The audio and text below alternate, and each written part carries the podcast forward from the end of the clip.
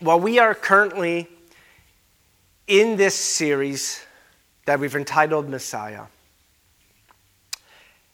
And I think it's an appropriate series to follow our last one that we were just in in the book of Isaiah, because at the end of Isaiah, it was talking about this future, this future that God was creating, this Messiah that was going to come. And here's the, here's the reality of the facts. Knowing about that prophecy in Isaiah, and, and then and then taking a glimpse of what's going on in our world. To be honest, there are a lot of messiahs in our current culture. There's a lot of messiahs in our world that are walking around that are claiming they can promise you the world and more. That they can promise you healing, whether that's physical healing, or emotional healing or relational healing or spiritual healing, that they can provide this healing to you. There's these messiahs that are walking around in our world and throughout our culture that promise prosperity, that promise that they can restore you, promise that they can actually set you free for whatever it is that might be holding you back in your life. We've got a lot of those walking around in our world. And I think this is a, a good reminder of what's relevant and current in our culture about reminding us that there is a Messiah that can heal, that can restore, that can redeem, that can set people free, and his name is Jesus. And Mark is very clear in that in his gospel. Right at the very beginning, he is declaring that Jesus is the Christ. And, and, we looked at that idea of what that term Christ means in the Greek, and it means Messiah. So, right off the bat, he was declaring Jesus is the Messiah.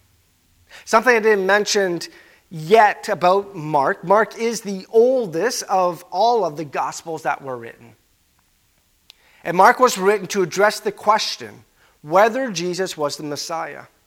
And the promise of this Gospel is that Jesus is the Messiah that they were waiting for at that time.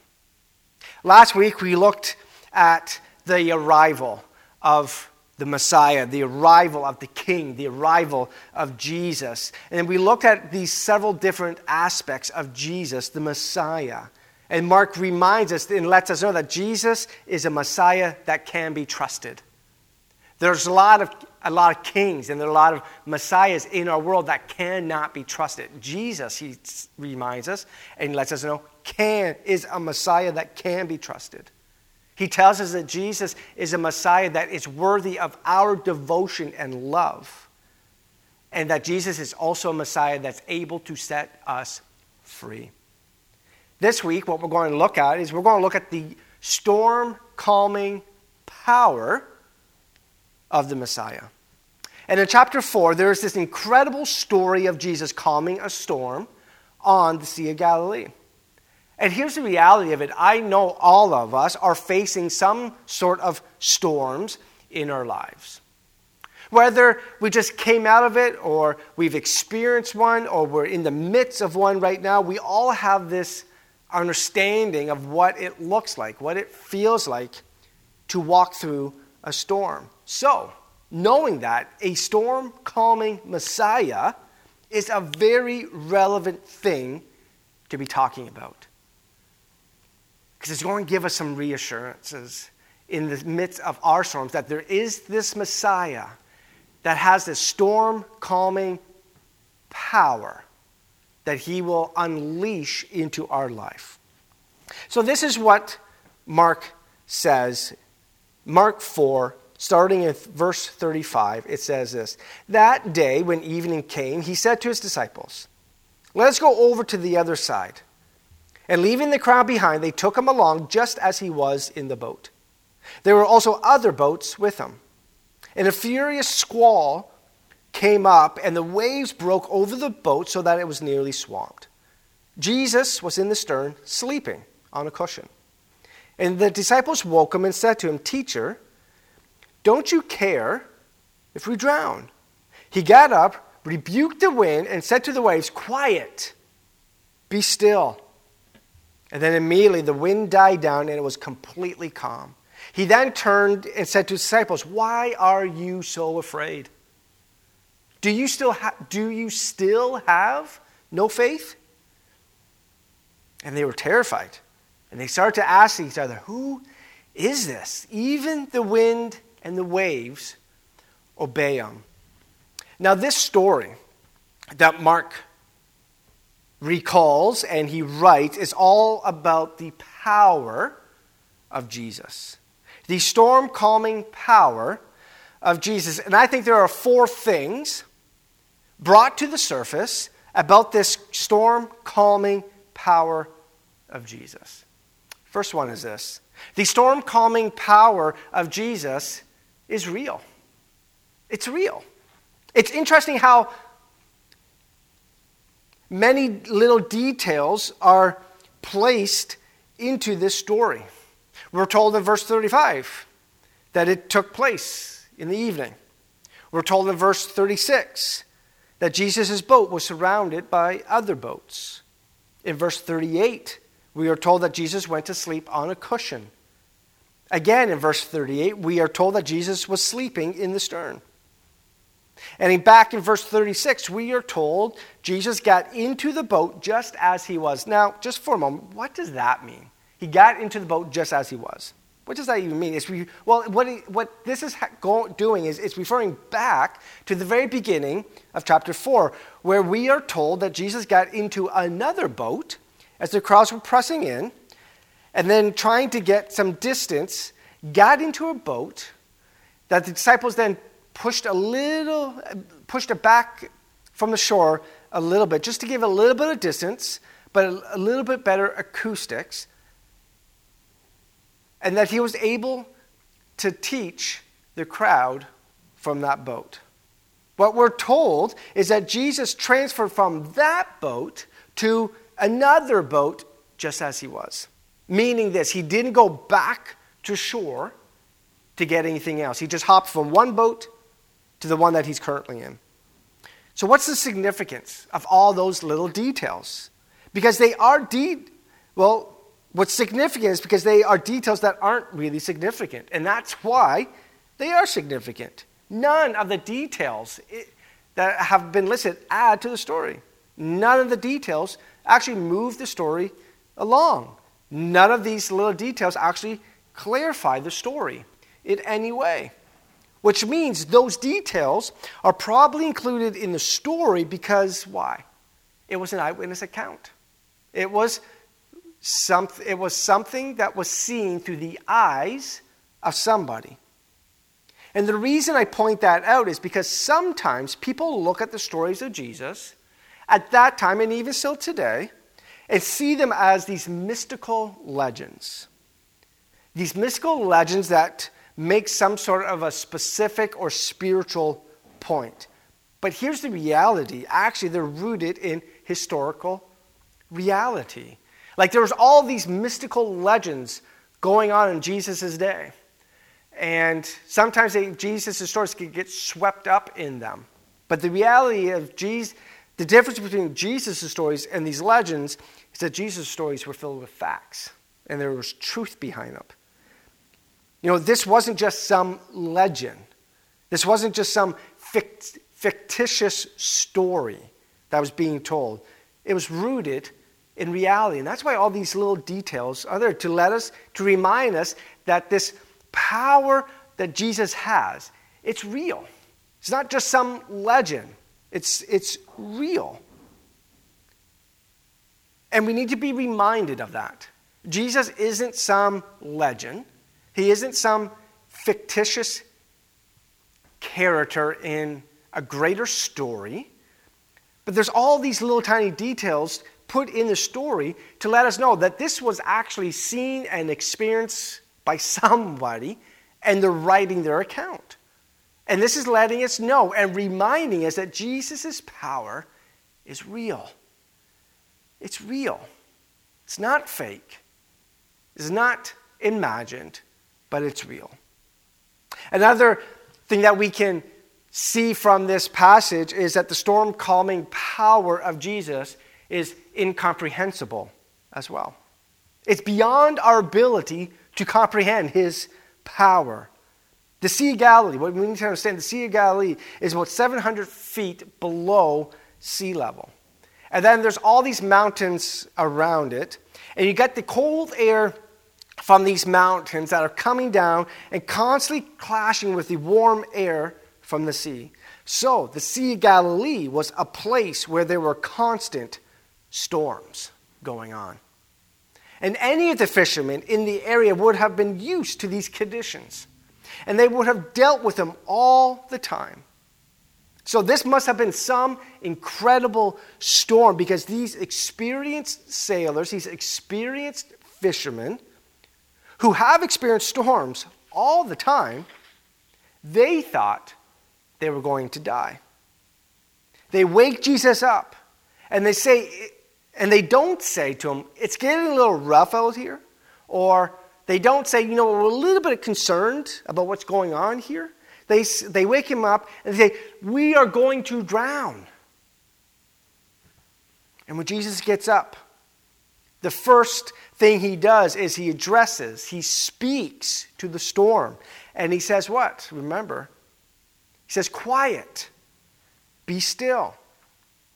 Now, some commentaries have said that that given that kind of verb tense that was used in the original, that the phrase actually might be better translated as be quiet and stay quiet. That's not something that you just say to a storm like this. It's something you might say to a child, right? And we, I'm sure we've all had those experiences, especially when we're in the car, right? Driving, and it's like, just be quiet and stay quiet. Let's play, you know, we've all played this game. Let's play this game. It's called the quiet game, right? Whoever can stay the quiet the longest wins. And that's kind of what we would say to a child, not to this big, massive storm, kind of like a hurricane that we see about and read about that happens in our world, especially recently with Hurricane Fiona and just the destruction that storm did up all along the eastern coast of North America. You just don't go up to the hur- Hurricane Fiona and say, okay, quiet, just stay quiet. You don't. Like I said, it's something we might say to a child. What's even more astonishing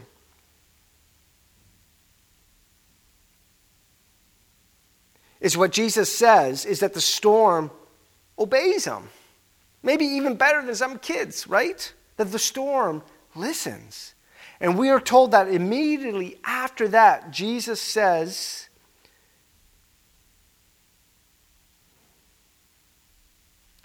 right after he said that quiet, it says the wind died down and was completely calm. The wind died down and was completely calm. Maybe some of you have been on a boat in the midst of a storm. Or maybe just in the midst of a little bit of rough sea and you thought, oh my goodness, we're going to die. Could be out fishing. You could have been on a cruise.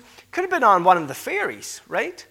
Um, thankfully, I haven't been on a ferry in a storm, but I've heard of some people that have been on the ferry in a storm. And you know, in the midst of the storm, that the wind can stop and sometimes stop immediately. But even if the wind stops, the water continues to churn, right? And some people might think about, well, knowing the Sea of Galilee, that the wind can just whip up and then stop just immediately, it was just all coincidence, right? But we're being told it's not, right? But not here. Not only does the wind die down, but it says the water completely goes still. And one of the things that all ancient cultures actually held in common was the belief that the sea, any big, large bodies of water, it was this uncontrollable force of power and destruction. That no human being Regardless if you were a king or, or a fisherman or anything, it didn't matter how powerful you were as a human being, no one could tame the sea. They all agreed that only God could tame the power and the destruction of the sea. So, knowing that, and knowing that that was the thought process at this time, by calming the storm, Jesus is declaring something that was incomprehensible to the men in that boat. He is declaring that he is God. Because remember, they at that time they found the only the only person that could have control over the sea would be God. And by Jesus calming the sea, he was declaring, without saying the words, that he was God. That's why immediately after Jesus calms the storm, the disciples are terrified, right? And they start to ask amongst, amongst themselves, Who is this? Like, who is this? It's not really a question from the disciples as much as it was a declaration. They are saying, We know that Jesus was a teacher. We know that Jesus was the, uh, a rabbi. We know that Jesus was the Messiah. But now, this thinking, but now we're being brought face to face with the reality that this guy, who was just sleeping on a cushion in the back of our boat, is God. Notice that when Jesus calms the storm, Jesus doesn't call on a higher power when he does it, right? That's because Jesus is the higher power here. Jesus is not just someone who has power, Jesus is the power. Jesus is the source of all power. So the storm calming power of Jesus, it's incomprehensible. We, just, we can't understand and comprehend the magnitude of his power. Another thing that we can learn from this passage is that the storm calming power of Jesus is also uncontrollable as well. And that may be the hardest thing to get our minds around. There's this interesting dynamic that takes place with the disciples here, actually. Before Jesus calms the sea, they are really scared. The boat is taking on water faster than they can bail it out, and it's just complete chaos going on. But then they wake Jesus up, and he calms the storm. So now the wind has stopped, the waves have died down, the sea is now dead calm, it's like glass. So now the disciples are at peace, right? They went from this chaotic terrifying experience to now this serene, peaceful painting that we might see of a, of a nice big body of water with a mountain in the backdrop and it's just glass, right? Of course they would be peaceful. No, not even close. Now they're even more scared and more terrified. And in fact, they, according to the text, it says they are terrified. And you might be thinking, how could that be? How could they be even more scared or even more terrified now than they were just moments ago in the midst of that massive storm? Well, part of it probably has to do with the fact that they are now beginning to understand who's actually in the boat with them. That it's God who's in the boat. And Scripture has a lot to say about the fact that it could be a terrifying experience when we recognize our unholiness in the very presence of a holy God. Scripture talks a lot about that, right? That terrifying experience of being in the presence of a holy God and understanding and recognizing and being aware of how unholy we are. And that was probably what was going on. It could be a ter- that could be a terrifying experience. But I think it's more than just that. The reason the disciples are so scared in the midst of the storm is because they thought Jesus had abandoned them. They had thought Jesus had abandoned them. Think about it, right? They are in this crisis and they look at Jesus, and what is he doing? He's sleeping through it. He's sleeping through their crisis, their chaos. And it looks like because of him sleeping, it seems like he doesn't even care. And you could probably identify with that at some level. I know I can. I know there's times in my life where I'm in the storm and it might seem like Jesus has abandoned me. It just doesn't seem like Jesus is there or present or that he doesn't even care. And I think anyone who's a follower of Jesus, you're trying to walk by faith, right? You're, you're putting your faith in him. And I think we can all relate to this at some level. Maybe you feel that way right now. Maybe right now you're dealing with some storms in your life. Maybe you're saying the same things the disciples were saying Jesus, wake up! I'm drowning here. I don't know how much longer I can last. Don't you care about what I'm going through? Can you relate to that? The premise of those questions that we all ask, not just the disciples, that we all ask, is this that the power of the storm and the power of Jesus to calm the storm are mutually exclusive. In other words, if the storm is raging, then it means the storm calming power of Jesus must not be at work. If the storm is raging, then his power to calm that storm is not working. That's what we think, right? That's why, as soon as Jesus calms the storm, what does he do? He turns and rebukes the disciples. And he asks two questions. Great questions, to be honest, haunting questions. Questions I'm sure Jesus has asked us. I know that he's asked me, why are you so afraid? Do you still have no faith? Like Jesus is telling, as he's asking that, what he's, the point he's trying to get across eh, eh, to them is, is this like, I've been talking to you all along about what it means to follow me. I've been demonstrating to you my power over and over again, and yet now you get into this new situation.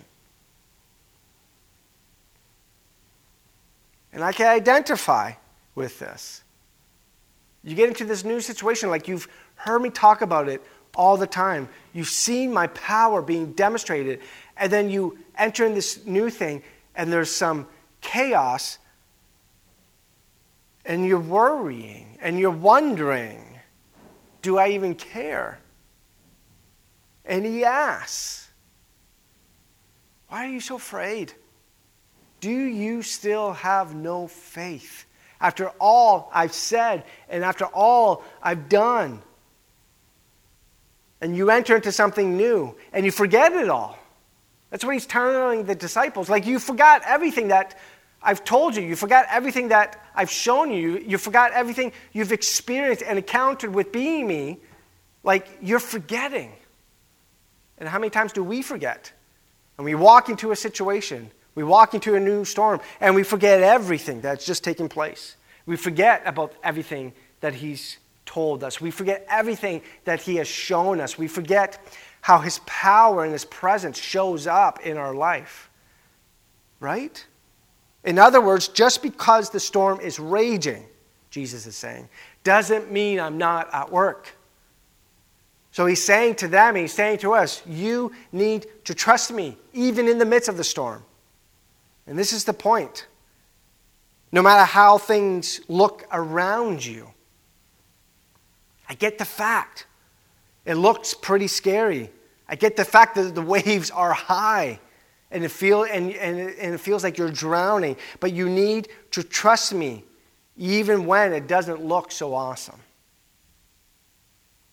It's easy to trust me when things look awesome. It's easy to trust me when, when we're in the middle of this gorgeous lake with a mountain panoramic view and, and, and the, and the, the water's just glass. It's easy to trust me when the scene looks awesome and it looks like that.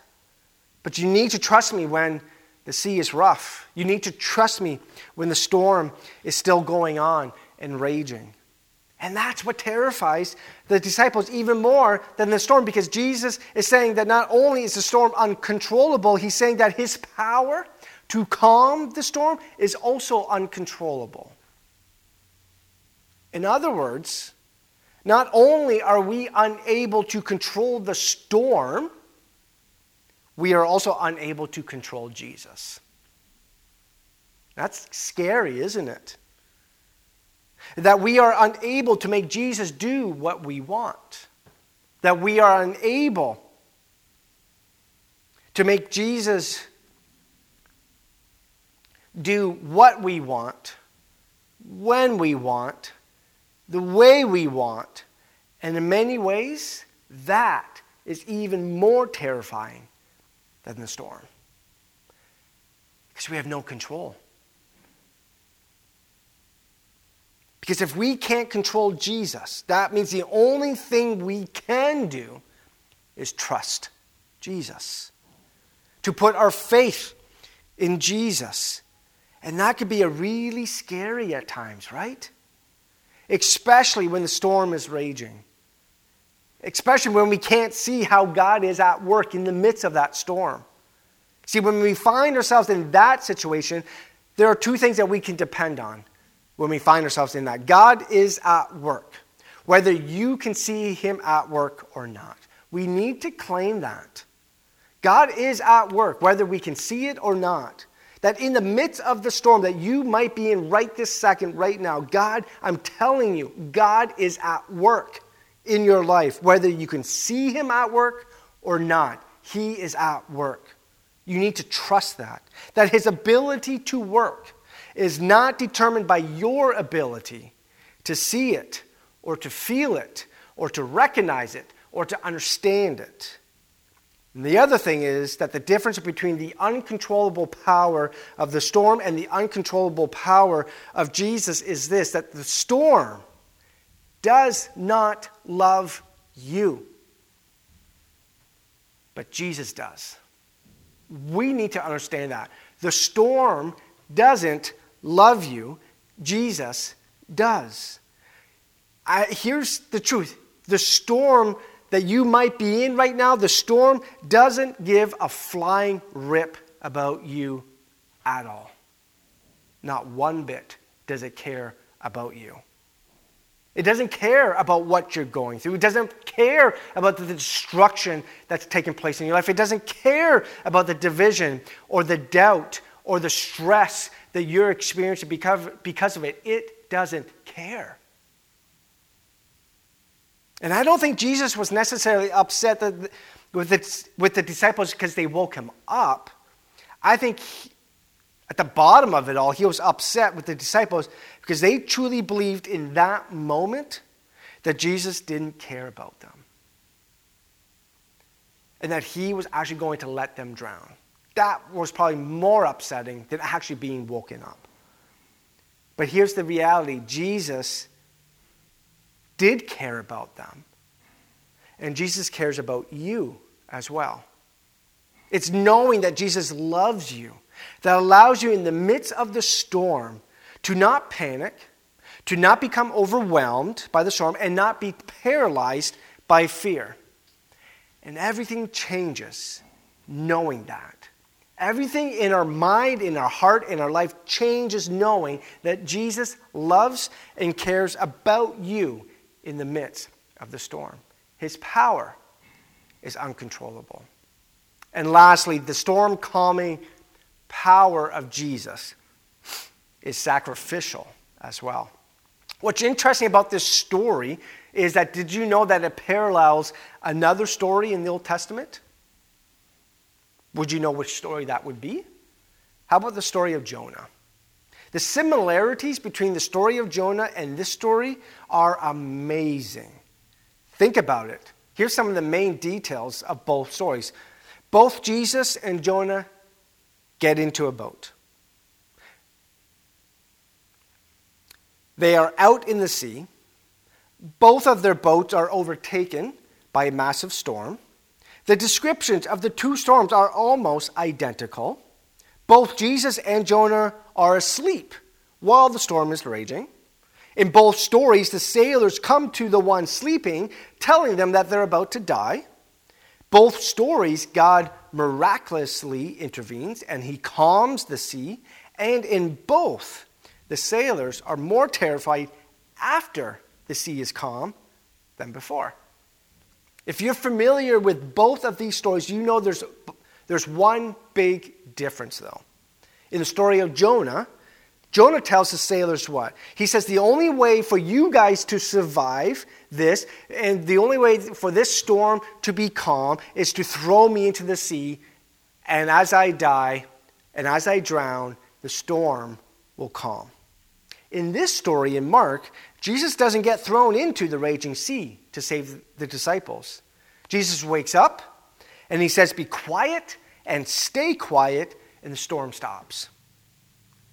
Now, when you pull back from this story and this particular storm, you begin to realize that both this storm and the story of Jonah are pointing actually to another story, a much bigger story. Jesus connects the dots for us in Matthew chapter 12.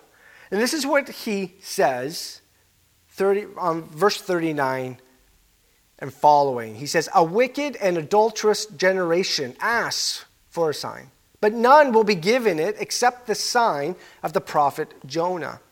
For as Jonah was three days and three nights in the belly of a huge fish, so the Son of Man will be three days and three nights in the heart of the earth. The men of Nineveh will stand up at the judgment with this generation and condemn it, for they repented at the preaching of Jonah, and now something greater than Jonah is here. You see what Jesus is saying there, right? He's saying that he is the ultimate Jonah. Because on the cross, Jesus was actually thrown into the ultimate storm, right? He was thrown into the storm of our brokenness, the storm of our sin, of our failures. And Jesus allowed himself to be destroyed by the storm so that we could be rescued from the storm. And that's the gospel at its core, right? It's that Jesus allowed himself to be thrown into the storm so that we could be rescued from the storm. See, when you embrace the reality of that, not only are you rescued from the ultimate storm, gives you the confidence to put your trust in Jesus, knowing that He won't abandon you in the other smaller storms that we go through in life as well. So, knowing all that, hearing all that, where do you need to experience the storm calming presence of Jesus in your life? Where do you need to experience that right now in your life? Like, where are you drowning right now that you need his storm calming presence to come in?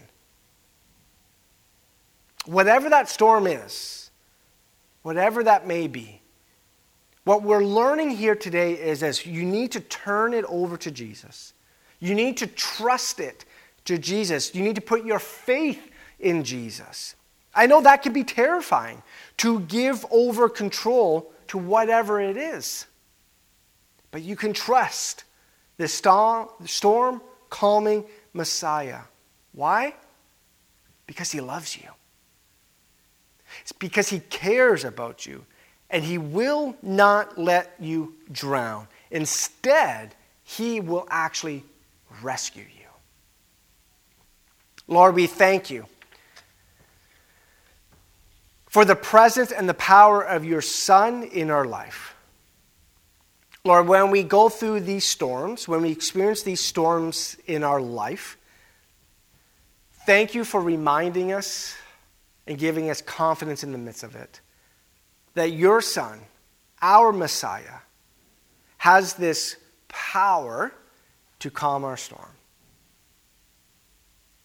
And Lord, I pray that we will just lay it all down at the foot of the cross. We will give it over to you.